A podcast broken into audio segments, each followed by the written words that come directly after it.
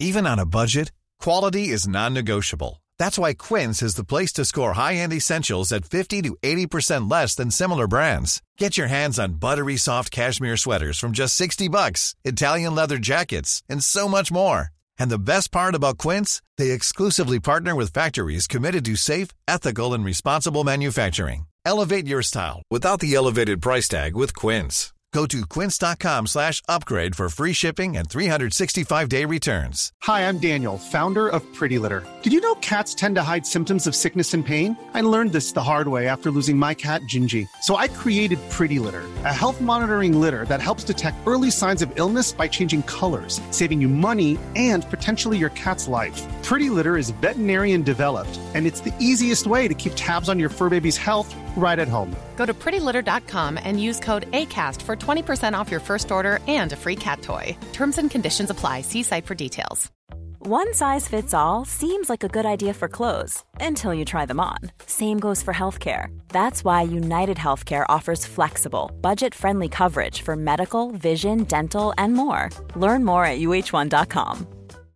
Hey, Dave. Yeah, Randy. Since we founded Bombas, we've always said our socks, underwear, and t shirts are super soft. Any new ideas? Maybe sublimely soft. Or disgustingly cozy. Wait, what? I got it. Bombas. Absurdly comfortable essentials for yourself and for those facing homelessness. Because one purchased equals one donated. Wow, did we just write an ad?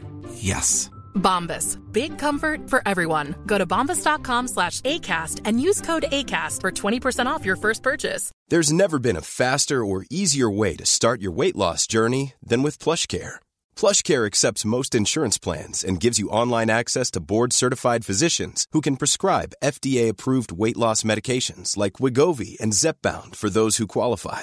Take charge of your health and speak with a board-certified physician about a weight loss plan that's right for you. Get started today at plushcare.com slash weight loss. That's plushcare.com slash weight loss. plushcare.com slash weight loss. Hi, I'm Daniel, founder of Pretty Litter. Cats and cat owners deserve better than any old-fashioned litter. That's why I teamed up with scientists and veterinarians to create Pretty Litter. Its innovative crystal formula has superior odor control and weighs up to 80% less than clay litter. Pretty Litter even monitors health by changing colors to help detect early signs of potential illness. It's the world's smartest kitty litter. Go to prettylitter.com and use code ACAST for 20% off your first order and a free cat toy. Terms and conditions apply. See site for details. The following is a presentation of Morning Drive Media.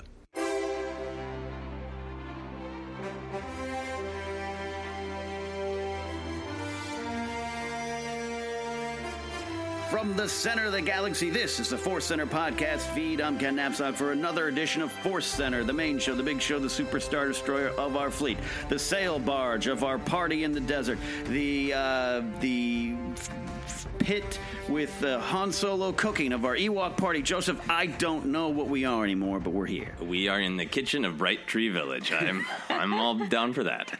Joseph Scrimshaw is here and returning after. Uh, um, well, I think you were sick for a while, and I think you were you were traveling, having some well deserved rest, and then secretly appearing in Target commercials for Star Wars. It's Jennifer Landa. I am happy to be back from my secret adventures. so much. we have so many questions, Jennifer, and we're going to get to those shortly. Uh, I we fully understand and respect that you had to keep it from your closest Star Wars allies, I know it was Yeah. so difficult, but I had to. but you did, and you did a good job. You and it were was, not even Obi Wan Kenobi. Wasn't even half true. You just didn't say anything. Wish I had that skill. I don't have that at all. But guys, we're here for another fun ed- edition. We're going to talk news, fan questions. We're going to uh, review episode, uh, well, I guess one and two, or the movie that starts it all of season three of Rebels. We got a lot of thoughts about that, and some of you might want to hear it. Now, Joseph, there's some items and uh, news and notes we've got to take care of up top. Yeah. And uh, one thing on your mind is the prequels. Yeah, so a lot of people have been uh, tweeting and Facebooking at us about this documentary, The Prequels Strike Back, uh, and asking if we, we will uh, watch it and talk about it because we are prequel uh, defenders and or tolerators, but certainly not prequel haters here on Force Center. So um, I just wanted to acknowledge that we got all those messages and that we will watch it at some point. Our lives are sort of busy and crazy. So we got to find the right time to do it, but we will eventually. Thank you for all those tweets and suggestions, and it's awesome that when you guys see uh, deep discussion on prequels, you think of us, uh, and we will get to watching it. And I have a feeling I'm looking forward to seeing this. Like you, I have a feeling if, if this was made maybe two years from now, I think we'd be in it. Yeah, damn it. we need to get those Force Center kids talking about the prequels. Um, interesting note, you know, TNT's been showing the the this first six Star Wars Yeah. films on loop pretty much, and uh, this past week, and every time I get to the TV and I just turn them on. The prequels are always on. I've seen maybe five seconds of Empire, and then I had to go. I was heading to a party, but I've sat down and watched all three of the prequel movies in their entirety over bits of pieces uh, and commercial breaks for Oh, the last wow. week. That's It- great. It's been an interesting prequel tolerator is a good way to say it, Yeah. Joseph. Did you see more moments where you're like, oh yeah, I like that moment, or more moments where you're like, you know, I saw I still got a problem. several moments going, how did how did I come around on this? Really? yeah. How did I come around on this? But then I saw a lot more moments that I'm like, oh, that's right. This is fun. Yeah. Stupid fun. Little moments where Kenobi and Grievous are fighting. I st- and I get it's a style of fighting, but why does Kenobi uh, point two fingers at Grievous and put his lightsaber in the air like he's Errol Flynn? Um, but I love it for that. Uh, some of the dialogue. The first, you know, the first thing I clicked on, I was visiting my parents and I clicked it on. The first thing that popped up was Ric Olié going, "That's Coruscant. The whole planet's a city. Oh look, there's Chancellor Valorum waiting for us on the landing." Uh, yeah, His robes are made of this material. so that was good. So I don't know if you guys have had a chance where they've been on to catch them. No. Uh, no, I haven't. I'm, I'm looking forward to. I haven't done a rewatch of like all 6 uh, now seven in a long time. So I think at some point here I will just sit down and do a rewatch. do I it. think that that two fingered pointing gesture for Obi Wan is, you know, he's been fighting in the Clone Wars, so he needs to, you know, uh, get trained up into some like specific style. I think that's the intent. But in my mind, it's it's some sort of space way of flipping people off. I like that, and that is uh, we'll bring that up on Star Wars counseling. That's was gonna right. say, Which, by the way, Joseph, uh, great reception from our new show, Star Wars I was Counseling. really, really happy with it. Uh, the first one was live at Dragon Con. Other ones are going to be different style. But how do you feel, man? I feel great. Yeah. I feel great. Uh, and people have already been uh, tweeting in grievances. We'll make a formal request for grievances. Uh, yeah, and there's there's already been a couple of like, yeah, I, I agree with that grievance. So I'm gonna have to reach deep inside myself. Oh, I like that. Find the light because I, sometimes I agree with the darkness. I'm not all light. You challenge yourself, and that is uh, that is a good thing. Yeah. Um, the other thing I wanted to mention real yeah. quick before we get into the the news and Jennifer's adventures is that as we're recording, it is Mark Hamill's birthday, and I feel like that should be acknowledged. It is at at the time we're recording uh, today on a Sunday afternoon. It's Mark Hamill's birthday. I saw you tweeted him a birthday. I tweeted wish. a birthday uh, joke wish, which I thought was appropriate Yeah. since he likes the comedy. and then what happened? He liked it, Yeah. and then he followed me. Mark Hamill followed If me. If you couldn't hear that over the emotional, wavering voice of Joseph Scrimshaw, normally such a powerful voice, he's been moved to near tears. His inner 10 year old is, is burbling over. Mark Hamill, while we sat here, Yeah, just getting ready moments. to record, Yeah. Mark Hamill followed you he on followed Twitter. me, yeah. And this is the battle of the light side and the dark side. I was filled with joy, and then immediately fear of like, what if he unfollows me? My tweets need to be really good now to make sure mm. that point. Luke Skywalker does not unfollow me. I care, Luke. I care. I care. Absolutely. That is awesome. Uh, and the other uh, news and note, a little housekeeping we got to take care of. This is an audio podcast. I wish this was uh, video at this point because we got some gifts, my Force Center friends. Some beautiful artwork, hand drawn. Uh, I do believe this is pencil. My, my dad's an artist, so I, uh, it looks familiar to me. Um, but these are from our friend James Ito who uh, you can follow him on Twitter at Ito Man Japan. He's a follower and a supporter of all of our shows, and often would tweet us pictures of his uh, his work. Uh, beautiful, detailed Star Wars uh, pictures. So, Joseph, uh, uh, this one's for you. Uh, I'll let you describe what you've received. I have received a lovely illustration of IG88 uh, waiting peacefully. IG88 is just sort of staring out at the viewer. Uh, his arms are down, but he is ready to kill. You can tell. He is ready to hunt Han Solo and or kill.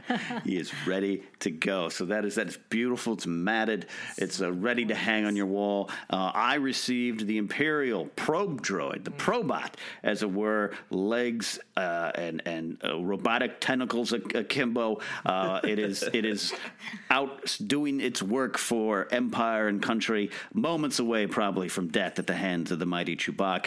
Um, and on the back, James has written some nice things to me and Joseph. And then, last but I definitely not least, Jennifer Landa, what did you receive? I was so overwhelmed by this gesture. Thank you so much, James. Oh my gosh. And it's BB 8. And I love his stance. It looks like he's about to, to say something a little sassy, you know? Yeah, he's leaning forward. Yeah, or he's about to just roll away. Um, uh, it's just, it's really, it's a stunning, stunning drawing. I'm You already just made thinking, a BB-8 like Warner Brothers cartoon with that noise. I think also, Joseph, we just found Jennifer's impersonation wheelhouse. Yeah. BB-8. Yeah. Really? Yeah. Yeah, because we're always forcing you to make voices, and you're always like, "Oh no," and then you do, and it's great. But BB-8 just came rolling out of you. Oh yeah, I know, right? Yeah, I've been do- reading a lot of stories to my daughter, and in fact, I'm looking at this thinking I, I think her room would be the perfect place to display this. Ugh, There you go. So gorgeous. So, James, we appreciate you supporting our show and uh, taking time out of your life to share your skills with us and sending them over. It was great. They got sent over to the Collider offices where I just happened to be. I don't work there. I just happened to be there. And Mark Riley, I said, "Oh, nice AT-ST hanging on your wall. I think that's the work of James Zito, one of our fans." He was like, "Yeah, yeah, yeah. Oh, I think that stack over there is one for you in, in Landa and Scrimshaw." I was like, "What? What? Thanks. So they got to us, James. They got to us. Guys, let's continue and move on to the news and the show proper. Um, the first news item, we want to play catch up. It's been a while, Joseph. We've recorded a couple episodes without Jennifer, like I said. Which is uh, like I said, she deserves. She went. You went to Hawaii, right? I went out to the islands. Oh, you deserved awesome. it. You deserved it. Thank you. Out there with the sand, uh, uh, no beach troopers. So, yeah, it's the shore Shore troopers. troopers, shore troopers, Yes. yes. Uh, but uh, we had a lot of questions because in your absence, Jennifer, a Target ad popped up. In which you and your husband and others were showing that inside of all of us is a rebel. You were in a Star Wars commercial. Oh my gosh, you guys! I think I think we recorded like the week after we filmed it, and I wanted to just say I'm in a Star Wars commercial, but I had signed an NDA, and I did not want to jeopardize. I didn't want for them to cut us out of the commercial. You Right. know? I'm just like ah, guys, um, but it was incredible. The the Target people, the Deutsch people, um, the advertising Mm. company, they were all huge fans, which was just like I mean, everyone was so excited to be there, Yeah. and they we got to pick out a new wedding dress for me, which was just kind of surreal. Um, I brought my Star Wars jewelry. Yeah. Ah, so fun. Wow, Now, how did they contact you? Did they had they heard of your your famous Star Wars wedding? They had, yeah, and so they they selected a, a group of fans. Myself, there's a teacher who I guess he uh, teaches Star Wars in his lessons. There's a young girl that dresses up uh, with her dad. She cosplays. Um, She dressed up as Han Solo, I believe. Yeah, and I remember that picture going viral at the time where her father dressed as Princess Leia because she wanted to dress as Han Solo. I think we covered that on Jedi Alliance. So that- I- Oh. yeah, that was great that it was her. Yeah, and that was what was really cool too. You know, we're at the fitting, and I, got to talk with another Star Wars podcaster. He Mm. uh, his name is Dan Mm-hmm. Dan Zehr, and it was just cool to be around other Star Wars fans who Right. are so passionate that they have implemented the fandom into their lives. You know, Yeah. there's no no judgment there because we're, we're all Yeah. doing it. so. Yeah, and the commercial itself is pretty fascinating because clearly, uh, well, I'd be interested to hear your insights. But from my perspective, is like Target is trying to move into the Rogue One selling season. So it had that theme of we're all rebels, which really connects to Rogue One.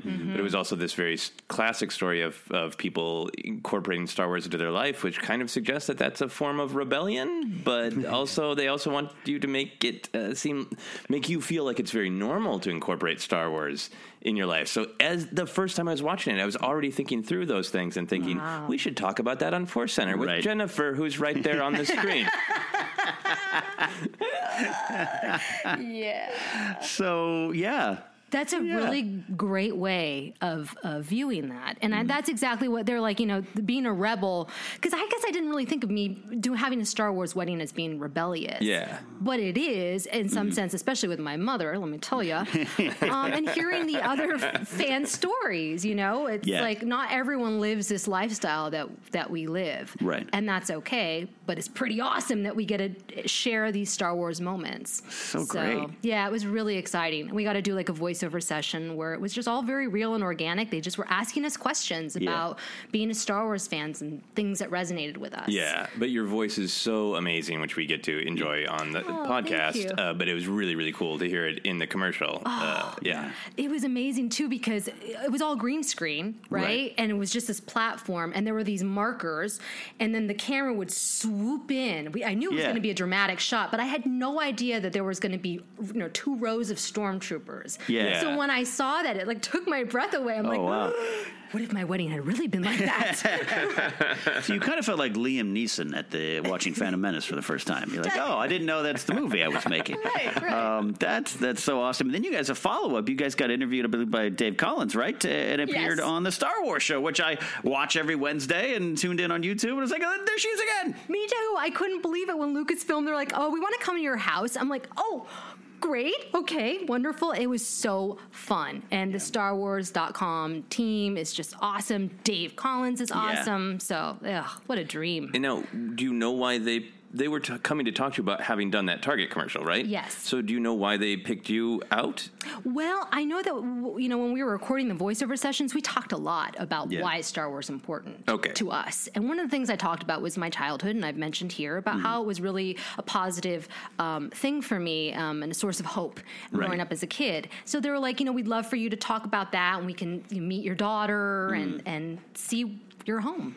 So, Yeah, yeah. And it, it was a you know short little video package they'd edited to put together the show, but I love seeing in the background things I know more about, like the Jabba pillow that you made yourself and Yeah. everything. So it was like it was like oh look at that, it's it's it's seeing the light of day, like on a grand scale. A lot of people are looking at this and, and seeing your love of Star Wars and, and your husband's love of Star Wars and, and, and of course your daughter's love of Star Wars, whether she knows it or not. Yeah. It'll be there. She's Her getting there. burgeoning love. I did pause and look at all of your toys a lot. You did? I did. Oh, yeah, I and did. that's not I even did. all of them. I felt I was like, you guys, we got just moved last year, and you know because we have a baby, I can't display everything. But then I was like, oh, I guess we do have some stuff, the Jar Jar chair, you know, and things like that. It's all there. uh, well, we are so pleased to see that, Jennifer, and uh, totally understand secrecy. You should work for the Empire with Yeah. your secrecy. I used to work for Disneyland, so that's where I learned it. So kind of, uh, and, and just congratulations to you and your husband uh, Aw, for getting that thank you. opportunity. What Yeah. a lifetime uh, dream for a Star Wars fan. And I hope was a you have a dream. great time when you leave here today and then go do some reshoots for episode eight, which I'm sure you're in,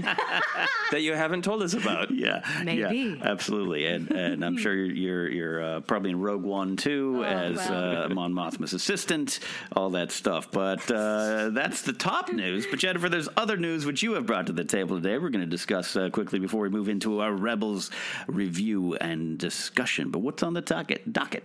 Yes. So, according to FilmStage, uh, this website, Bradford Young has been hired as a cinematographer for the upcoming Han Solo anthology film.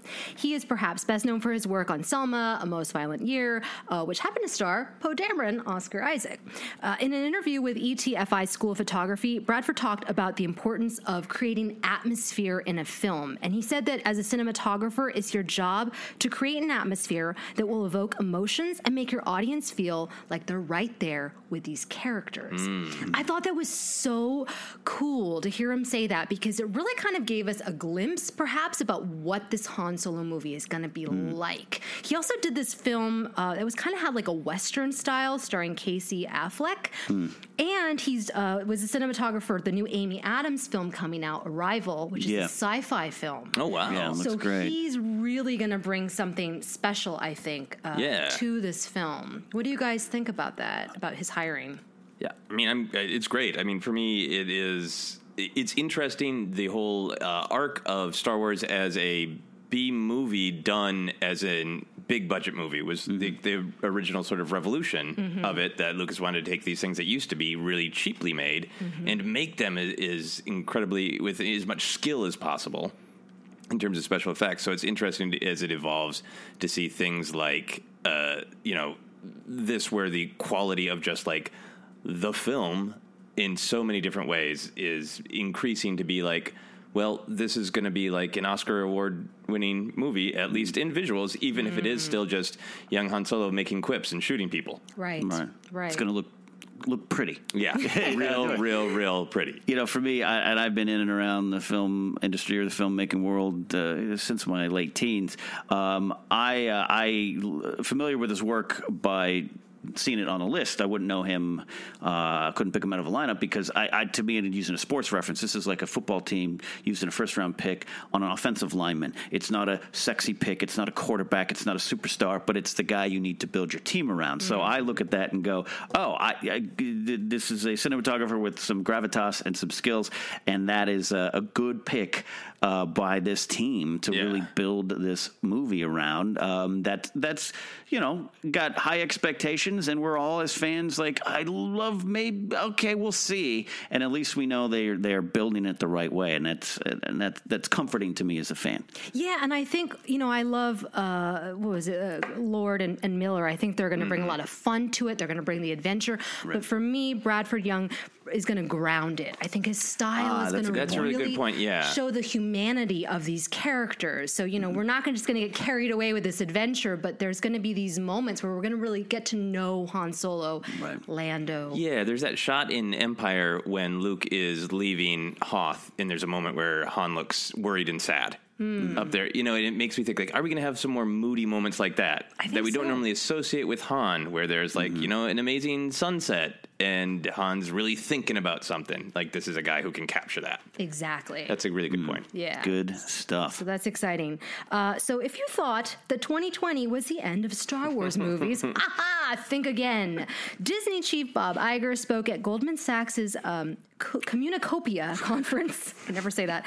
And they uh, ironic, right? And he said that uh, him and Kathleen Kennedy have mapped out what they will do in 2021 and beyond. He said, "quote So she's not just making a Star Wars movie; she's making a Star Wars universe of sorts." He also said that he has seen Rogue One, and he said that it's quote really interesting in terms of storytelling. and he called the film, quote, a spin off experiment. Uh, which, which would you like to unpack first? I think that's some great communicopiing. yeah. Yeah. I think it seems almost a little like sometimes there's are these kind of organizations that get reported like they're press releases and they're mm-hmm. not, mm-hmm. they're internal. Right yeah. but they're not internal, so we get these very weird, like not market prepared statements. Yeah, mm-hmm. yeah. I, I cover a lot of these stories. I covered this one for Schmoes, and uh, this week in particular, at the time that we're recording this, uh, it would be last week. Um, there was a couple of these stories where CEOs or bigwigs, the Warner Brothers DC guy saying, hey, "We we could have done better. Uh, and then you had uh, uh, uh Bonaventure, Devon, De Bonaventure saying, uh, you know, we're we're not making enough R-rated movies for males at age 25. We need to be doing that more. And it was these weird, big, like you said, but they were not Joseph stories to press people. They were just overheard at conventions. And then the biggest one was Iger at the Goldman Sachs uh, Communacopia, as I called the place where Satan is finding the next white collar soul to buy. Um, is uh, Iger said this and the news that uh, Rogue One, we're not expecting it to make as much money as Force Awakens. It's like, well, you, no, duh. Right. Yeah. So you're right. People are we're, eh, we're discussing it like it's a news story, but these these go to the public as Iger says, and I think it's just Iger talking. Yeah, and Iger maybe maybe not uh, being in the Star Wars bubble for sure. A couple, a couple other yeah. things that I heard is that he said he had a heard a pitch from Colin Trevorrow about Episode Nine, which is right. backtracking from what we've heard before about the amount of development it has, because we've right. heard before that Rian Johnson had already been working on the script. Right. So, like, yeah, is that right. like, mm-hmm. are you I don't understand what's coming out of your communacopia there, Iger. Uh, and then this is really weird. I couldn't find any other verification, but the Rolling Stone article about this claimed that he said that Rogue One and Han Solo are forming a trilogy with whatever the movie in 2020 is. Whoa! Which is oh, the, the unnamed standalone film. Yeah, the, un, the unnamed standalone film that they're clearly working on huh. as a part of. They're not calling it phases yet, but this clearly phase one. Mm-hmm. So so yeah, in 2021 and beyond, he did separate out is we're talking about that. That's phase two. They're not going to use those so terms it is, yet. It is the MCU as yeah. we expected. Not a surprise. Interesting. I have to like dig that up. Yeah. yeah. So I couldn't find any other reference for it, but the Rolling. I saw the Rolling Stone article a couple days ago. I was like, this is going to be huge, but it, it it says that he says that. It's not a direct quote, mm. so maybe it is just more mm. bad communication. But man, yeah. that would be right now I feel like Rogue One and Han Solo are in enough of the same era, enough of Yeah. the same not Jedi stuff that if it Mhm. was a Boba Fett movie, it could slot right in. But if it was Yoda, like how is that a trilogy? That wouldn't make sense. Yeah. Yeah. And they're doing the the yoga com- uh, the yoga thing. I need to do yoga. Uh, they're doing the Yoda comic. Yeah. Marvel short. I think it's a short run series um, that's going to go more into his past. I guess maybe him and Yaddle on her first date or something. I don't know. But um, so that wouldn't fit. But Boba Fett, and I'm saying this kind of begrudgingly would fit. Yeah. I don't want it. I'm sorry. I don't want a Boba Fett movie. I actually thought that it was interesting how he's called it a spir- spin-off experiment. Yeah. Because I was thinking, is he sp- saying it's an experiment because these are characters? Yes, it's a well-known story in some sense, but the characters are not really well known. Yeah. So is it an experiment for that reason? And if it doesn't do well, they're going to be like, we're only sticking with Boba Fett's and Right. Han Solos, or is it just kind of a like you're talking about? Yeah, I mean, I think it was originally pitched to the public as we can just tell any story anywhere in Star Wars, and I feel like that would be strong. But maybe they're getting a little scared of that. Mhm. Maybe they're hedging their bets that if Rogue One is lighter than they want, they've already got a few ties to Han Solo, so they can sort of pivot to, well, we're not going to do random standalone stories. We're going to do these little pockets of connected stories. So I wonder if he's Right. hedging his bets at least to investors or Well, and that's with these kind of conventions and con- talks. A lot of it is Iger in a conference call to investors. Yeah. Not this particular story, but other stories have been that. So yeah, you're right. Uh, they, he might be. Yeah, yeah, it might be kind of like, uh, don't worry. Uh, You gonna the Star Wars you like's gonna be there to people who are uh, not Star Wars fans, but just other business and the bottom line. So I would hate to see that that gets us just the Boba Fett's or the, you know, I, I, what I love so much about Rogue One, as I've said before, is that crawling into a little corner of a story that's been a line. I, did see the New Hope um, part on TNT where Vader and and Leia are talking, and he's like, "No, you're lying. A rebel group of rebel spies beamed the plans to to this ship," and I'm I actually got like nerd chills. I was like, "Oh, we're gonna get that whole story." Yeah. um, so I want more of those moments, and I would hate to see Disney back off on that because they need to put a Boba Fett in or something like that. Yeah. Yeah, so yeah, I feel like we could talk about that uh, uh, that whole trilogy idea for a long time. Yeah. and Oh, then also the 2021 and beyond is fascinating. But couldn't all right, we'll we'll move on to the story here, but quickly, quickly, just couldn't though you also argue that Obi Wan in the desert could tie into that as the third movie? I could argue that for hours, Oh, absolutely, and yeah. hours. Yeah. Oh, in fact, it should. Oh, yes. Ah, so maybe that's it. Maybe they still haven't decided what they're making in 2020. Wouldn't that be amazing if they were developing a couple different things? Yeah. I mean, 2020 is in movie years real, real close. It very is close, very very Uh, close. but it's weird that they haven't made an announcement. So maybe they are developing. I mean, I mean, Rogue One's going to end ten minutes before New Hope, but at the same time, if you're playing around with Han and Lando before all this, and then you know it's all building up to that New Hope, and that New Hope is sitting on a desert. Yep. Moisture Yeah. farming. Yeah, the brief hope. That's what they could call it. The brief hope. Obi Wan Kenobi, a brief hope. So there's still hope for an Obi Wan movie. That's right, friends. There's still Keep hope. hashtagging. Still a chance. One size fits all seemed like a good idea for clothes Nice dress. Uh, it's a it's a t-shirt. until you tried it on. Same goes for your healthcare. That's why United Healthcare offers a variety of flexible, budget friendly coverage for medical, vision, dental, and more. So, whether you're between jobs, coming off a parent's plan, or even missed open enrollment, you can find the plan that fits you best. Find out more about United Healthcare coverage at uh1.com. That's uh1.com. Ever catch yourself eating the same flavorless dinner three days in a row? Dreaming of something better? Well, HelloFresh is your guilt-free dream come true, baby. It's me, Keke Palmer. Let's wake up those taste buds with hot, juicy pecan-crusted chicken or garlic butter shrimp scampi. Mm. Hello Fresh.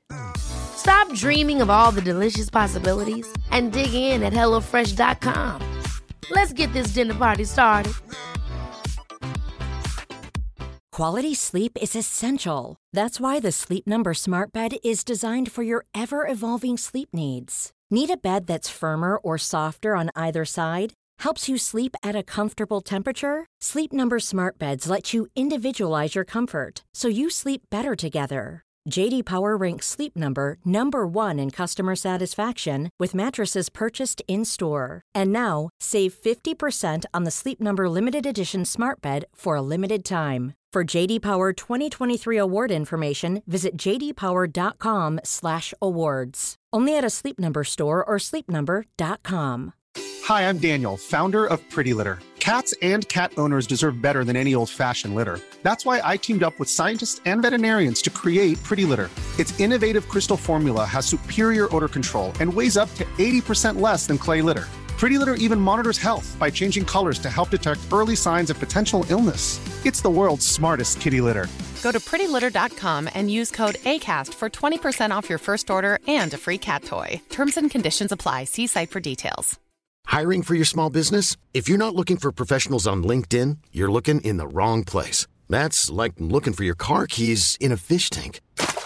LinkedIn helps you hire professionals you can't find anywhere else, even those who aren't actively searching for a new job but might be open to the perfect role. In a given month, over 70% of LinkedIn users don't even visit other leading job sites. So start looking in the right place. With LinkedIn, you can hire professionals like a professional. Post your free job on linkedin.com slash achieve today. Wow. Nice. Yeah. What you're hearing are the sounds of people everywhere putting on Bombas socks, underwear, and t-shirts made from absurdly soft materials that feel like plush clouds. Yeah, that plush.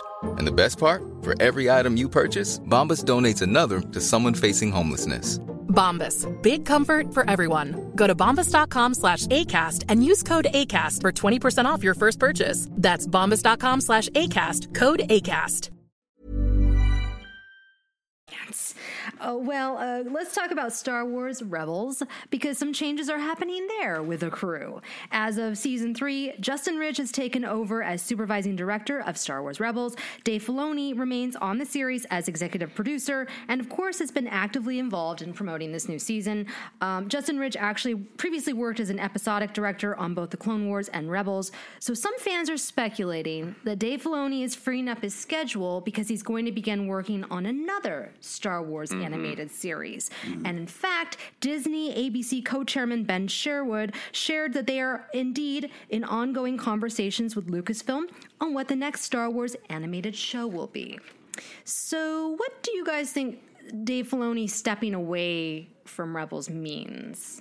Anything? I, I read this is the story I studied the most going into this because it was interesting to me. Um, Justin Ridge has a pedigree with this stuff, uh, doing um, the Last Airbender, but also did a lot of work on Clone Wars and, and Rebels so far, directing and writing or whatever, being involved in the process. So it just seems like Filoni is. I saw Pablo Hidalgo tweet that, "Hey, look at it as this way: Filoni is now Justin's George, uh, whereas George was."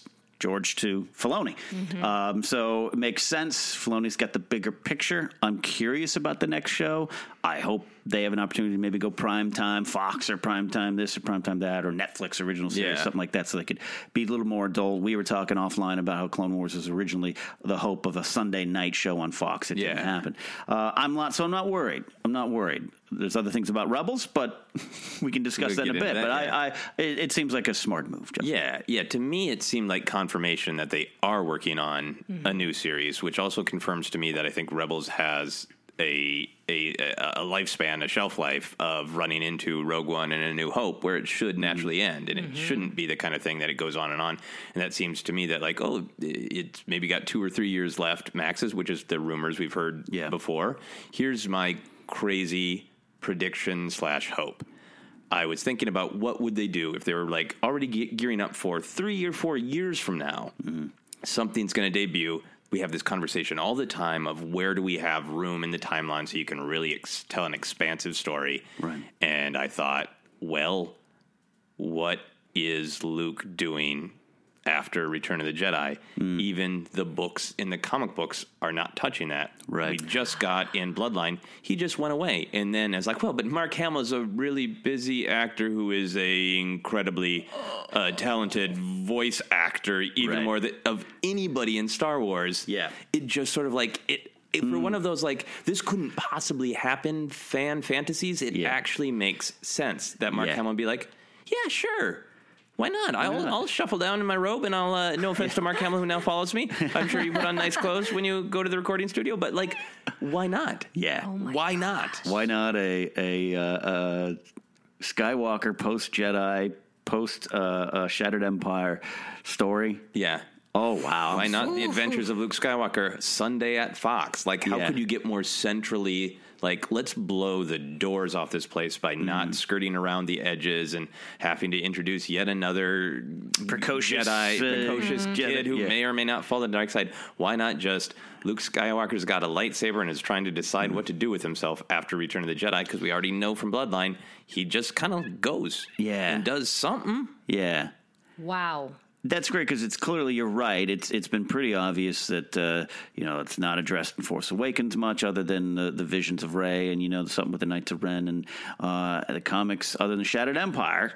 Uh, Which is a four four short four issue run, and it's right after Return right after seconds after Return of the Jedi. Um, other than that, yeah, there's a big giant blank space that just to me shows that they're going to deal with it. But Hamill, being his age that he is, if he's listening, he is a, a perfect uh, specimen of a man in his early 60s. And I strive to be wearing those kind of Chuck Taylors at that age, too. um, but uh, yeah, that's, that, that would solve it. Yeah. I love that. Oh. So then So you guys pleased. think it would be more on like a prime time, not not the Disney XD, obviously not Cartoon Network, more of like an an ABC Fox. Yeah, I mean, I think Fox is kind of a, a perfect home for it in a way. Uh, Yeah. but something like, yeah, what, what would lure a huge network to say, like, yeah, we think we can really get numbers on Star Wars? Is like one of the stars of the original trilogy, wow. who also happens to be an amazing voice actor Right. and loves doing voice acting. And then you also wouldn't need to rely on, hey, can, can Harrison do it or Carrie Fisher do it or anything because it's centered around Luke. So you can create all the new characters you need to do to get new toys and marketing and all Yeah. that stuff, but it's centered around Luke. Um, yeah, Netflix would be a, a spot too because they're Yeah. making that push for 50 percent original programming. They've done so good with Marvel, so we trust them now as a, as a content uh, provider and creator. Uh, yeah, I think we've got it. It's sold. Go picture. Love it. Greenlit. Greenlit. Greenlit. Uh, so that is uh, our look at news, right, Jennifer? No other Mm-hmm, that's uh, outstanding stories. A lot, lot going on uh, in the in that uh, realm. But we do want to get to our main topic today, which is discussing uh, the first uh, episode slash second episode slash short film that starts season three of Rebels, and uh, it uh, aired over this past weekend. I just finally dove into it this morning. Forgot I had recorded it. I was like, oh, that's right, that started, and we're doing a show on it. Um, so uh, I was able to dive in, and uh, it is. Uh, I forgot the title already. Steps into Shadow. Stepping. Uh, uh, uh, Steps Shadow? into Shadow. Shadows and Light, which is the second Wilson Phillips album. No, uh, yeah, you're you're right. Um, and it is uh, this season is a highly anticipated season. I think more than the previous two seasons. Yeah. Season one was curiosity. Season two was. I hope my curiosity didn't burn me. Um, but season three's got some. We, we think it's going in. Uh, steps into the shadow. Sorry, I'm distracted by my own phone finally working. Um, this is anticipated because there's some promise of darkness. Yeah, and I think yeah, the promise of following the Harry Potter model of as the the viewers get older with the characters, it's going to get darker and more serious and scarier. Yeah, and uh, I believe they bumped back the time of the show Correct. as well. Um, yeah, and I think that this first episode paid off on that Mm-hmm. a little bit. Of we're going to see Ezra going a little bit darker, Uh, darker. Yeah. Well, before we dive too deep into it, um, I watched it live, uh, Okay. which was really fun because I got I got myself all excited for it. My wife uh, made us martinis, Aw, so fun. there's Beautiful. a nice contrast before like I'm going to watch this show that is allegedly for kids, but it's getting a little darker. it's 8:30. I got a martini. It was an interesting experience, and I watched all the commercials, which is an experience unto itself. So that was sort of my viewing experience. But Jennifer, I wanted to be sure before we dive deep into details to get your general reaction because I know you haven't been following along No. in Rebels because of your your busy life raising a Padawan, Mm. uh, but you watched last night's premiere. I, yes, I watched it actually this morning. But what was interesting, I, I saw on Twitter people were going nuts, live tweeting, sharing their excitement. Grand Admiral Thrawn, you know, Kanan, this and that. So I want to be a part of this.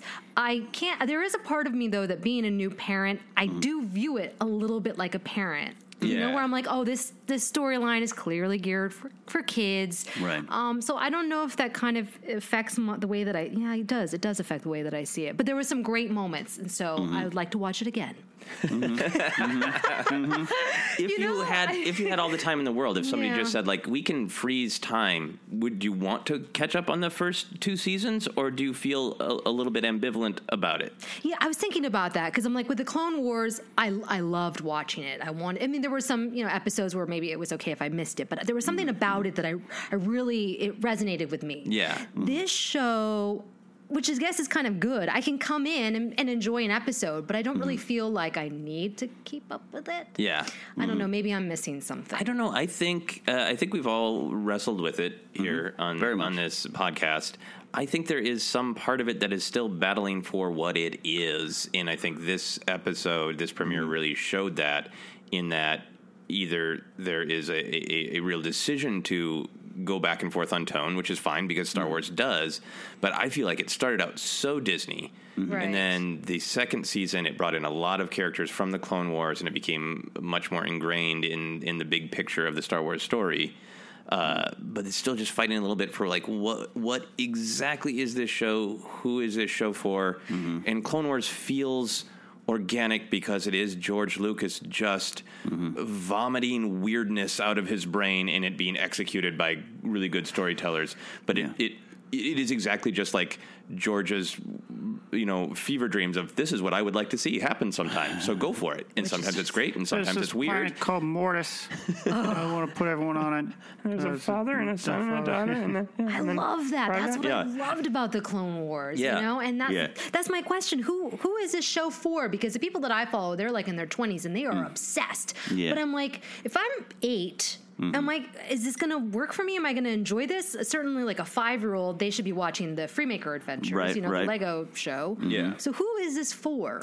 And I think that too. I think as as it grows, and it's part of, probably part of their plan, but I, I still sense, and I don't have any inside inside knowledge on it, but it, like a, a little bit of a, a struggle in the sense of it probably was greenlit as a kids show, um, and maybe Filoni and team and now Justin Ridge are like fighting to nope, nope, let's take it to different areas, but it's still on Disney XD because that's what this episode felt like. There was dark moments, Mm-hmm. uh, and I, I don't want to break down scene by scene, but but overall, I mean, there was dark moments, some death, some murder, Yeah. really, Some Um, hero murder, hero- murders. yeah. people just being murdered by Ezra. Yeah, Um, Just guys show up to work as stormtroopers, then they're dead. They're just dead now. Um, and and then the the tone shift, which like, you're ex- absolutely right. I don't want serious dark Star Wars all the time. Um, I like the, the character of Hondo, who was f- uh, once again figure, figured in prominently into the story, but. That you got the, the uh, there's just little moments where it pulls me out of the story all the time. Where even someone like Thrawn showing up um, seemed important, definitely important, but secondary. Yeah, to weird little moments. You know, I think maybe here's my spiders. yeah. Here, I think here's my rebels uh, opinion. I think is I like every ingredient on the table, eh, but the dish that comes together just tastes a little weird to me because every time I try to break down what I don't, there's only one thing in all of Rebels that I actively dislike, and that is the thin lightsabers. It annoys me. To no end. Uh, I like that they based it all on the Ralph McQuarrie early concept stuff. Yeah, but I just like I just want to reach into the screen and just widen the lightsabers just a little. I make a pinching gesture at the screen, like just just widen them just a little. That's Yeah. the only thing in all of Rebels that are just like I straight up don't like that. Yeah. Every other thing I like.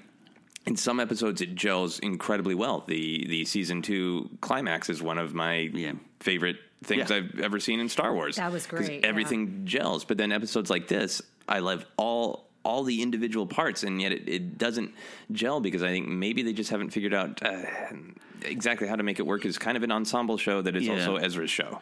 Yeah, and it's and it's tough for the three of us who are generally pretty positive Star Wars fans. I think we're definitely, and with this broadcast, we try to, you know, make sure we're keeping that tone of celebration. So there was a lot to enjoy in this, which we'll start going into. But Oh, yeah, at the end of the day, when the episode ended this morning, I was like, well, I better get to the gym. You know, yeah, I'm, I'm running late. Um, not going. Wow, Thrawn showed up. Yeah. Right. You know, and, and and there was some stuff about the battle. They make reference to why he's there. He just cleared out a bunch of rebels in another cell and Yeah. took a lot of civilians with him. And I'm like, well, that's going to be the book that's probably coming out. Right, Um, right. uh, we're going to hear that story. Um, great, cool. I'll wait for that book. I got to go. and that's not what I wanted to fill. So, number one, if you're out there listening, uh, before we dive even more of this, I think you know if you're Force Center regulars that we want to hear why you liked it and why you love the Yeah. series. If you're out there, join this conversation going forward. Hashtag Force Center. We'll talk with you. Go on our Facebook page and write us and tell us. Um, not to convince us we are going to feel what we feel, but uh, this is a discussion from three people who are probably older. I'd love to bring a 12 year old on the show if we could to discuss the Rebels right now. We can. Um, but uh, that said, though, Joseph and Jennifer, there was a lot of things we did enjoy in this episode. We can start digging in there.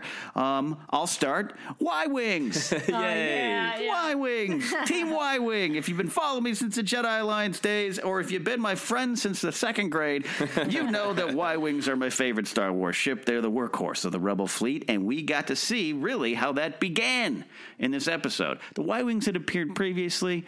Uh, the creation kind of popped up, and the B wings, excuse me, the B wings had been there. So we, Yeah. other ships are coming in. Um, the Y wings, of course, were in the Clone Wars as well, modified versions, which is why I like Captain Rex, like saying, "Hey, you know, they, don't look like much, but they're good. They're sturdy, yeah. they'll do the job." Yeah.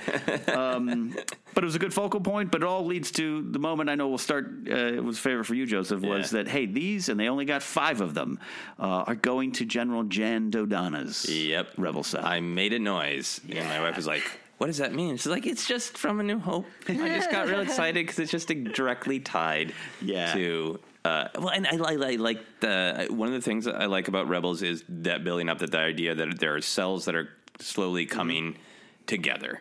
Um, Which makes sense log- lo- logically. yeah, it makes sense. It leaves them lots of elbow room storytelling wise. Uh, and it also tells the story of, well, as the rebels become more together, more of a force, it does leave them more exposed because everybody knows more. Yeah. Um, but yeah, and- and also just the- a little bit of that tragedy of Star Wars where you say, I know exactly what's going to happen to those Y Wings. Yeah. Only one is going to make it out of the Death Star. Yeah, absolutely, and, and that's why I got those little Star Wars nerd chills uh, Yeah. where I looked when they came back and she said, "Hey, they're going to Dodonna." I'm like, "That oh, those things are going to attack the Death Star! Oh my god, they're going to die! they're all going to die." Um, Jennifer, did you did you react emotionally to the Y wings as I did? Um, only because I knew that you'd be excited. I was like, oh, yay.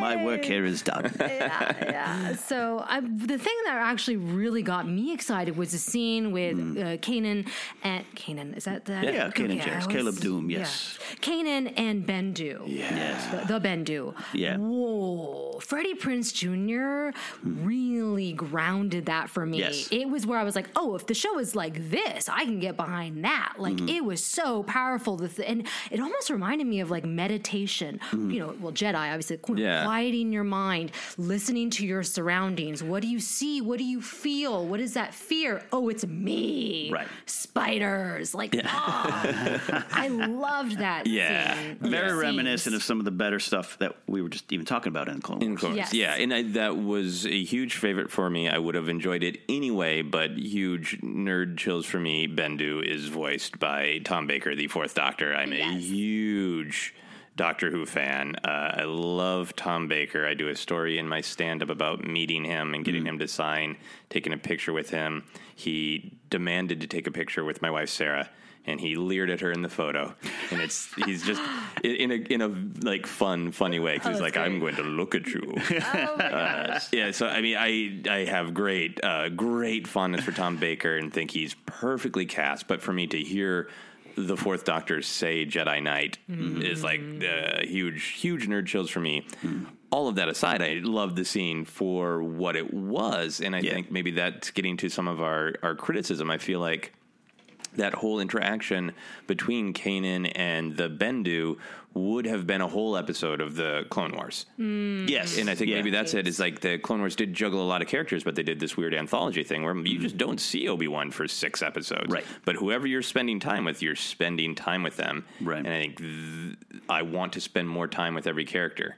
Yeah. And I would have loved that whole Bendu thing and the whole learning to accept his own fear and function being blind Right. to have even more room to explore. And we're, we're definitely the character's going to be around, which is I was worried it was a one time thing, and in the previews for next week, um, uh, put that aside. But uh, uh, you know, I loved we we this character was revealed at uh, was it Comic Con or Celebrations, one or the other, or the same, or the both, where we knew the Bendu was coming, which of course ties to what the Jedi Bendu were called initially by Lucas. So I love immediately that we're now tied to some of the bigger themes in uh, the the world of the Force. Yeah. and there's bigger questions probably coming, bigger answers, but it did feel shortchanged. Where to me, uh, great valuable lesson by Kanan, as you said, Jennifer. But it was like, oh, uh, that's all we got. He, he's, I got it now. I know. I wanted more. I'm I'm afraid of spiders, but I shan't be anymore. Yeah, and like, and hopefully we will get more about like, so why are you hanging out on this planet? Are there more of you? Are you the Bendu? Would- Right. If you are the balance, if you are in between, but clearly a Force user, do you have?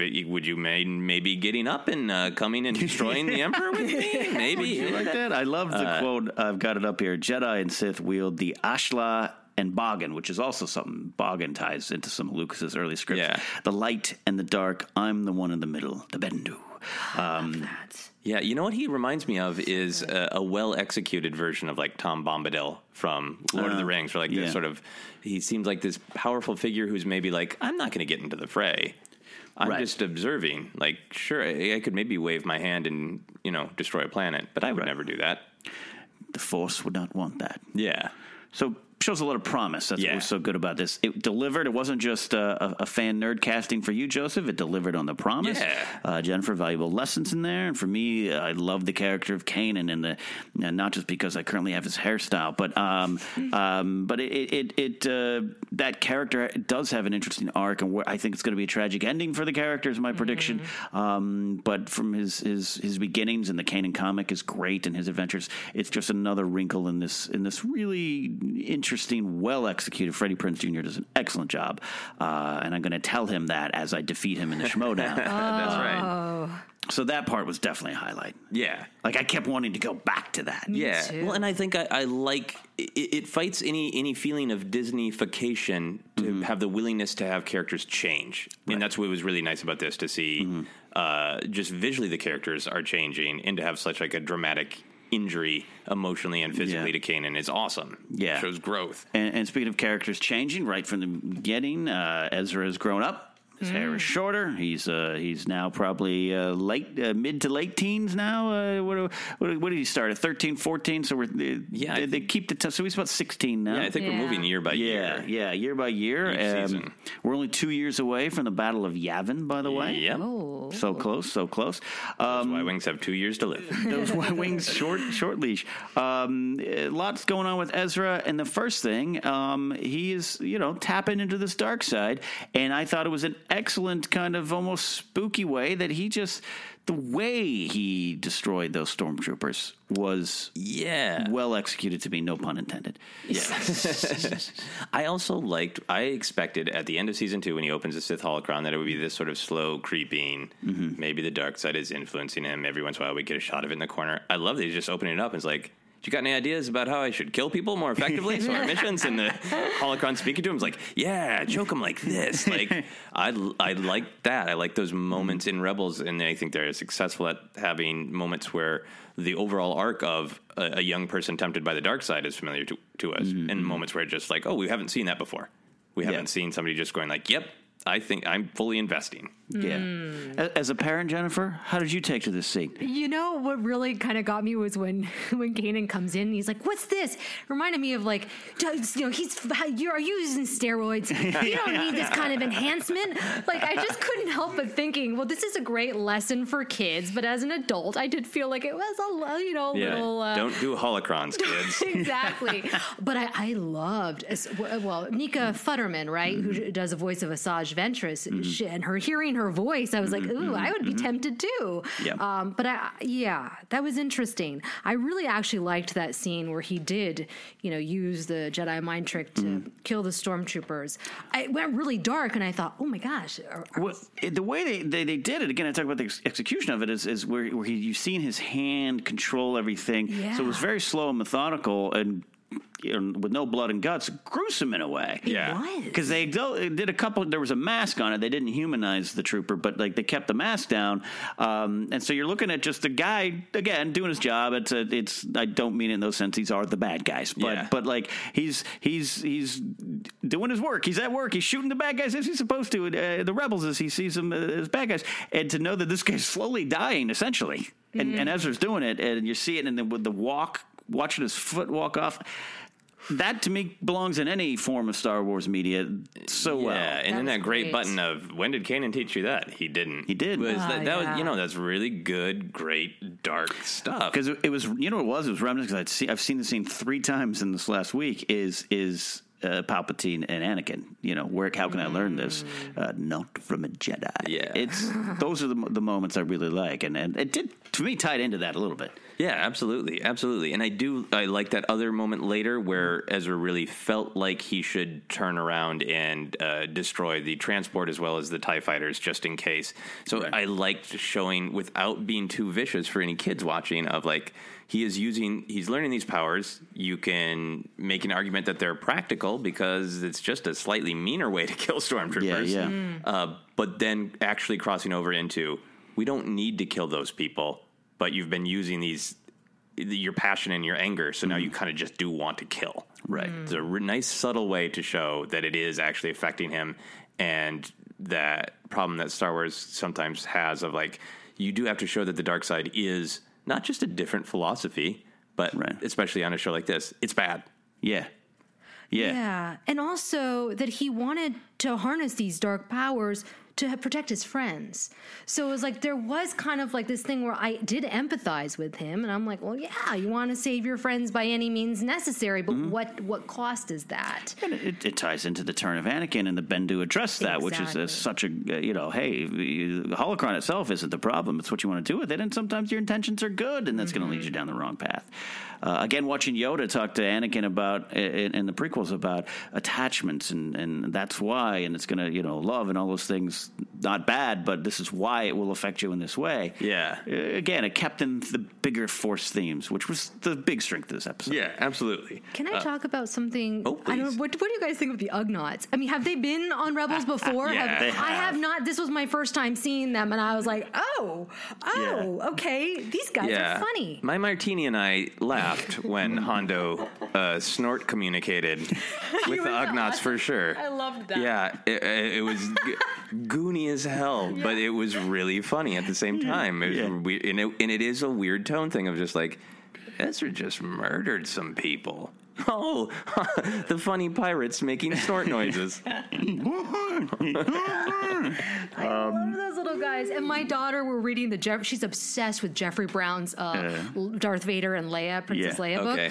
And in the one of the panels, it has the Ugnaughts, and she loves them. So immediately, I thought of her, and I'm like, oh man, if she was only older, she'd get a kick out of them. Yeah, especially the one dying. poor, guy poor guy. Poor guy. Poor guy. But uh, Joseph, you talked about the tone balance. Hondo, again, a character I'm okay with, Yeah. but uh, it's a Clone Wars Reclamation Project character.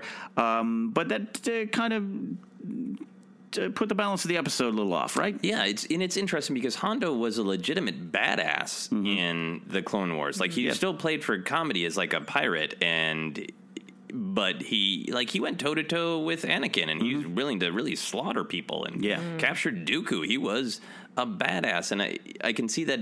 Well, he's older, and now he's just sort of this has been Right. floating around the galaxy. But there's also a little bit of discrepancy there for me. Uh, yeah, and I love Hondo, Yeah. but I I want to spend some more time with the main characters. So Y- Yeah, and you had talked about how um, not that this is becoming the Hondo series, but but in this particular episode coming back, I felt we spent just as much time with with Hondo as uh, some of the main characters, and then other characters like Hera's just flying and shooting. Yep. Yeah. And I still don't know much about her other than the moment of demoting Ezra. yeah. Sabine, I'm still not getting, and I know that we're going to get that. We get those standalone episodes. We had Yeah. standalone episodes with Hera and Sabine, but we're still feeling in season two. But we're still Yeah. feeling this like I don't know. Still, I still don't feel I know. We had some great moments with her and her father. Uh, again, I know it's coming, but I in in the first episodes of this season, I would have loved to just have it be them. Yeah, and that's maybe what I would have wanted from the episode don't get rid of Hondo. Don't even get rid of the Ugnaughts. Yeah. Uh, have fun with those. Bring back a puffer pig. I don't care. But uh, to start this off, I would have. I still want to know a little bit more about those characters and where they are, Yeah. from where we left off. I totally agree with that, and I'm a hypocrite that if the next episode is just Darth Maul staring at the camera going on a monologue for 22 minutes, I'll be thrilled. Because some of the characters that they're bringing back, like, yes, Yeah. I'll take all the. Darth Maul you can give me. Yeah, well, and I'm and I'm fine with the rec- we we joke about it being a Filoni's reclamation project. I'm fine with that. It- it- he got that series whisked away from him, so this is a great opportunity. And I that's why uh, and and being critical of the show uh, and, and the point you make, Joseph and, and, and Jennifer, were feeling of not knowing what the show is. I still see it as a power struggle that maybe Filoni's trying to win slowly. Yeah. And I have a lot of faith that they'll do it. And that's why I, I come to the show every time with love because it's a new Star Wars Yeah. story every week while Yeah. the season's going. And I'm okay with that. Yeah. And I, I would suggest if you want to be even, I don't know, if you're more confused or maybe enlightened, watching it live with all the commercials. Mm-hmm. The they've added this new bumper where they said we'll be right back, and then somebody said, but we're going to go into Tosche Station to pick up some power converters. Yeah, right. Uh, and then the onslaught of weird toys, super extra weird. Like at least three things that spit. Yeah. The Cabbage Patch, like what is what were they called? The cabbage Patch So Real that have LCD eyes. Oh no! So like every one of these toys, I'm just like. Why are you trying to give children nightmares? so either I'm totally out of touch, or it just it feels to me like executives going like, "Hey kid, would you like this? Would you like that? Would you like this? How about this creepy weird thing?" And the, and then it, it's interesting to me to think like if the same mentality that creates Cabbage Patch so real is also a strong voice in what's happening in Star Wars Rebels. Like, is there some cartoonish executive with a cigar coming in going, "Yeah, no, nope, nope, we need some Ugnaughts in there. Uh, put them little pig monsters in there and make the pirate go. I think that'll sell some Cabbage Patch. And Dave Filoni just pulls his cowboy hat down and says, "I've got a bigger plan." But yes, we'll get there. Just We'll like Thrawn, Filoni has a bigger like plan. Thrawn. I do want to before we uh, wrap up this discussion on Rebels here. Uh, I do want to talk a little bit about Thrawn and then talk about uh, Ezra. Uh, and this theory, Joseph, that we're going to discuss about who he might be, because everyone loves a good Ezra theory. That's right. Quickly, Thrawn. This was big. This was the big reveal over the summer. Mm-hmm. Guess who's coming back? And I, uh, I'm okay with it. Love it. I want to see more of it. Uh, Lars Mikkelsen done a great job voicing Mm-hmm. it. All the elements are there. It, it wasn't as impactful as I hoped it would be. Doesn't mean it was bad. Doesn't mean I'm pulling the plug on it. But it just, again, I got to go bench press. Yeah, I was uh, I was happy to see him, and I think again it would have been uh, great if he, he had his whole own episode, and I, I'm sure he will. So this was just an introduction. I think they handled the balance of introducing Thrawn as this super tactician without uh, making Tarkin seem like an, an idiot. Right. Well, because that's always my my problem of like, well, how do you show that he's this master without making all of our other long term villains look like idiots? Right. and I thought they did a good job with that. Uh, and uh, I- I like, I really like what they've promoted and what he said here is like, I'm going to get inside them. I'm going Right. to think how they think because that makes me think that we will get all these things we've been talking about, where we'll get to know through Thrawn, truly get to know Sabine. Right. Because he needs to find out everything about her Yeah. and how she feels about it. And if Thrawn's going to do that, then we get to see through Thrawn's see eyes at least and really get to know these characters on a deeper level. So that's my big hope with Thrawn. totally on board for that. And again, you're right. He is. They kept with what we know of this character. Um, it wasn't like. I just guess impactful in the sense of I should there should have been some real loss that they felt that they knew were up against, but that's probably coming later. Um, but Thrawn's also not that kind of guy. He's not going to show up and wipe out a planet. Yeah. You know, so I get it, and I think your point is right there. I, again, it was okay, and I got new Thrawn action figures probably coming. Yeah. Jennifer, how did you take uh, Grand Admiral Thrawn's entrance? I want to go bench press afterwards. I Ah, just, yeah, yeah. you know, it didn't really. I'll spot I, I don't know. Maybe it was built up so much for me that I really enjoyed reading about this character, and so I was expecting something a little bit different. Hmm. It didn't have the impact, the gravitas Mm-hmm, that I was called. But then again, it's a kids, it's a kids show, you mm-hmm. know, and so he's not gonna be as twisted or like relish. I don't mm-hmm. know. I maybe I need to watch it again. Yeah, I, I just thought too. It, they did a good job over the summer revealing it. I thought the trailer was impactful, more impactful than this moment. And maybe that's it. That the trailer took Yeah. away any punch because it was a lot of the stuff from the trailer. Yeah, and I know they're not going to hide it. They need to advertise why you should watch this season, but it's almost one of those things that would have been a jump out of my seat or bed this morning. I would have skipped the gym. Oh, if yeah. suddenly Thrawn showed up. Hmm. Yeah, yeah, and I get they can't, but they can't. But yeah. yeah. and I will say real quick another compliment for it that I think they they created the stakes that Ezra was really screwing up that mission by being bold and angry. Right. and I did actually feel some emotion at the Phantom. Being destroyed, the Yeah. part of the Yeah. ghost ship that separates. Like, okay, well, that's you know they, they're not going to be slaughtering main characters left and right. Yeah. Like he wasn't going to get Sabine killed. Right. Uh, so they managed to set up some stakes of his failure, and they made me feel it. Right. Which is a compliment to the show. Right. That's true. Absolutely. Uh, good episode. But the final thing uh, is Ezra himself. Who is he? Is he Snoke? Is he Rey's father? Is he is he Rey? Who knows? Uh, is he a knight of Ren? Is he Luke Skywalker? We don't know. Um, but there's a theory.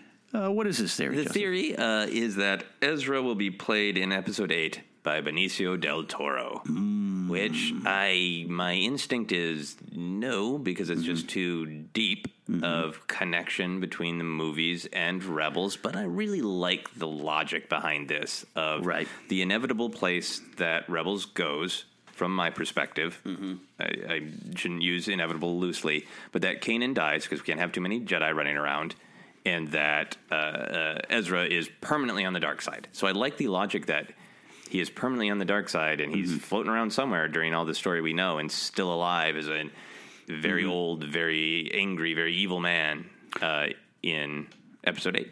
I like that idea. Um, I'm like you. Then I don't. I want something big and special from Del Toro. Yeah. Um, that's not it. But uh, I don't.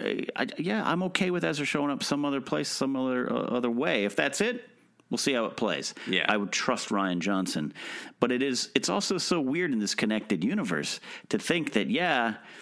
We geek out when Dodonna's mentioned, but will we have that same effect in Rogue One where they're like, I got the plans from Sabine? Will we be like, Rebels? Or be like, oh, Yeah. okay, I guess it counts. Yeah. Mm-hmm. I don't know. I don't know. Jennifer, you like this theory? No, I don't. I don't. You know, s- with Saw Gerrera, it works because he was a little bit more. n- Number one, the character was older. He was mm-hmm. more of a mm-hmm. mysterious character. We didn't, you know, side character. With Ezra, no, I just mm. don't think. I- Like you said, I want something special from Benicio, and I think he's going to bring something so good and so deep and dark that to me it'd be a real mismatch with the way that um, Ezra is being portrayed. Okay. Yeah. Oh, just I agree. saying. I agree. Right. Interesting. Yeah, I don't think it'll happen, but it'd be cool. It'd be cool. I love the theories. It's fun to have those theories. Season three of Rebels is out of the gate. It's off and running. We'll be talking from it from time to time. We won't be doing uh, direct reviews at this point. Maybe uh, maybe some other time or some other way. But right now, uh, you know, it's something we'll mention when there's big moments, and we'll have fun with it. Uh, I'm definitely not going to miss an episode. Uh, don't take my uh, criticisms or trepidations as me not liking the series. I'm on board. It's Star Wars on my DVR every Saturday. I uh, like that, so I'm sure you guys are, are with me on that. Absolutely. Hopefully, Jennifer Yeah. will watch it. I yeah, I'm totally on board. More Ugnaughts, please. um, I think we have time for one fan question. Want to close sure. with one, Yeah, yeah, Joseph? yeah. There, I was thinking that first one there. Yeah, let's do that one. Uh, so this ties into what we were just talking about. It is from at Timus Trevor on Twitter, a good fan of Force Center. Thank you for all your support. He asks, "What's the most likely Rebels character in Rogue One, or Rogue One characters in Rebels?" Something uh, we were just talking about. Hey, that's like it's a connective thread question here. Yeah. Um, Jennifer, you got any ideas? You're thinking hard. I know you don't watch Rebels as thinking much as us. You want that Ugnaught in? I mean- he's dead. I got bad news for you. Turnbow or No. Turgna, whatever his Yeah. name is, is dead. I would To, say to, to not gonna be alive anymore. I want to hear your guys' thing, but I'll just throw out maybe like like Sure. Sabine, Hera.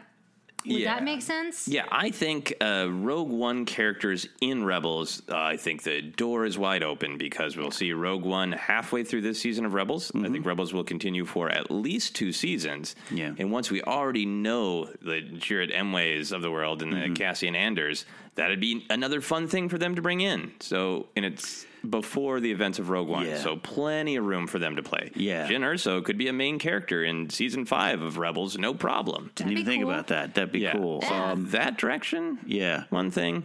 The mention of Dodonna sparks the mention of a name that you just said, Cassian Andor, who's gonna seems to be he's a recruiter for the rebellion. Right. He's important uh, to the connective thread of the cells. Um, you know, who I'd like to see in Rebels, and I think we need to see uh, more of uh, in because she never gets a spotlight. Is Mon Mothma? Yeah, Mon Yeah, Mothma. that- If she's the head honcho, Yeah. they're all going to answer to her at some point, right? Yeah. So I think you know Bail Organa's been in there, so it would make some sense to have those type of characters.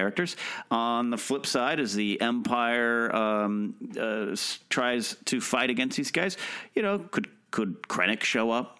Yeah.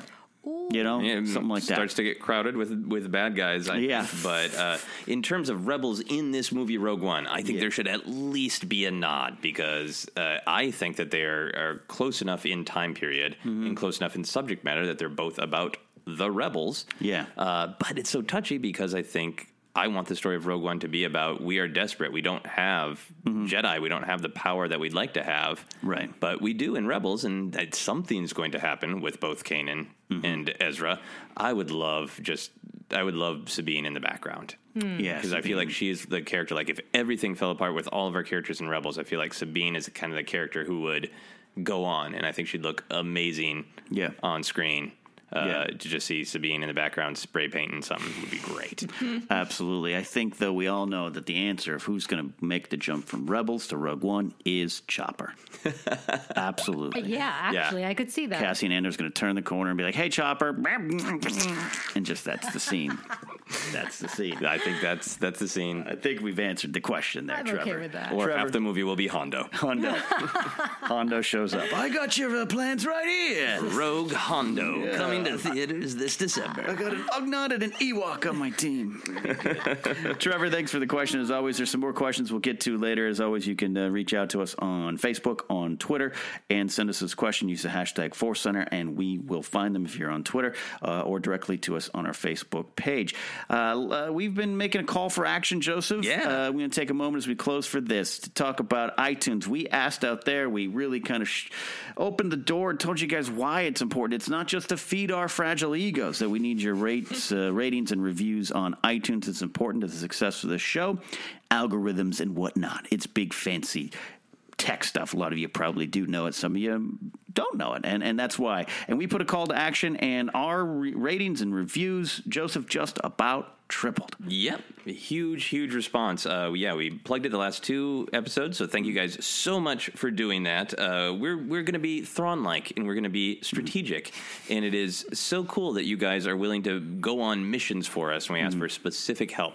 So the iTunes uh, ballooned. So the mission we're going to ask for this time is if you are a Twitter person, we would love more Twitter followers. So if you are on Twitter and you are up for a mission, uh, listen to old Grand Admiral Thrawn as he slowly, menacingly whispers, "Follow us on Twitter at Force Center Pod." Yes, you can do that by going, as Joseph said, as Joseph Thrawn said, at Force Center Pod. Uh, our numbers uh, are small on there, and again, it just helps us get the word out and spread the word, and makes. Uh, unfortunately, in this world, again, as I pull back the curtains, uh, you know, coming from a producing and booking standpoint, as I do with Screen Junkies, you absolutely at times it is sometimes disgusting, but sometimes you sit down and you look. We got person A, person B, who we have on the show. How many followers do they have? Yep. It is uh, uh, just what we've built for us in this digital world. Uh, it is what it is, and so it, it helps with credibility when you're trying to book guests or trying to reach out and try to do things. Uh, they go to your Twitter page and go, 42 followers. Not today, kid. um, and so we're, we got a a, small but mighty number, and we appreciate it. So if you have that moment, do that too. And by all means, continue to subscribe, rate, and review on iTunes. Uh, we I went through every review, and, and you guys are so generous in your words, and it, it means a lot to us. But again, it's not just about our ego. Mine is too fragile to fix, anyways. um, do that, but you can follow these fine people uh, uh, at at their own Twitter pages as well, because they need numbers too, right, Jennifer? That's right. I need some numbers. And you can find me on Twitter at Jennifer Landa or my YouTube page, youtube.com slash Jennifer Landa, where I recently made a terrible BB 8 sandwich. So great. I watched that video and I, I, I was hungry. Uh, I think next time we record, Jennifer, you got to bring some BB-8 sandwiches. Oh boy, oh boy. I'll devour them like a little Ugnaught. Little Ugnaught piggy. Uh, you can follow me on Twitter and Instagram. It's at Joseph Scrimshaw. Please follow me on Twitter. Like all my tweets. Uh, retweet them because if you don't, Mark Hamill will unfollow me. I don't want that to happen. A lot of pressure. And if you need more podcasts in your life, you can check out uh, my other podcast, Obsessed Podcast. It's on the Feral Audio Network. You can start with Jennifer's episode about DIY projects and learn about the times that she made all the things that are in the background of her appearance on the Star Wars show. Absolutely. Uh, thank you guys for joining uh, join me here today on the on the show. Here you can follow me at Ken Napzok for all my adventures as well. So that is it. That is the show. Until next time, where we come back and discuss and answer your questions and talk about Star Wars. Just remember.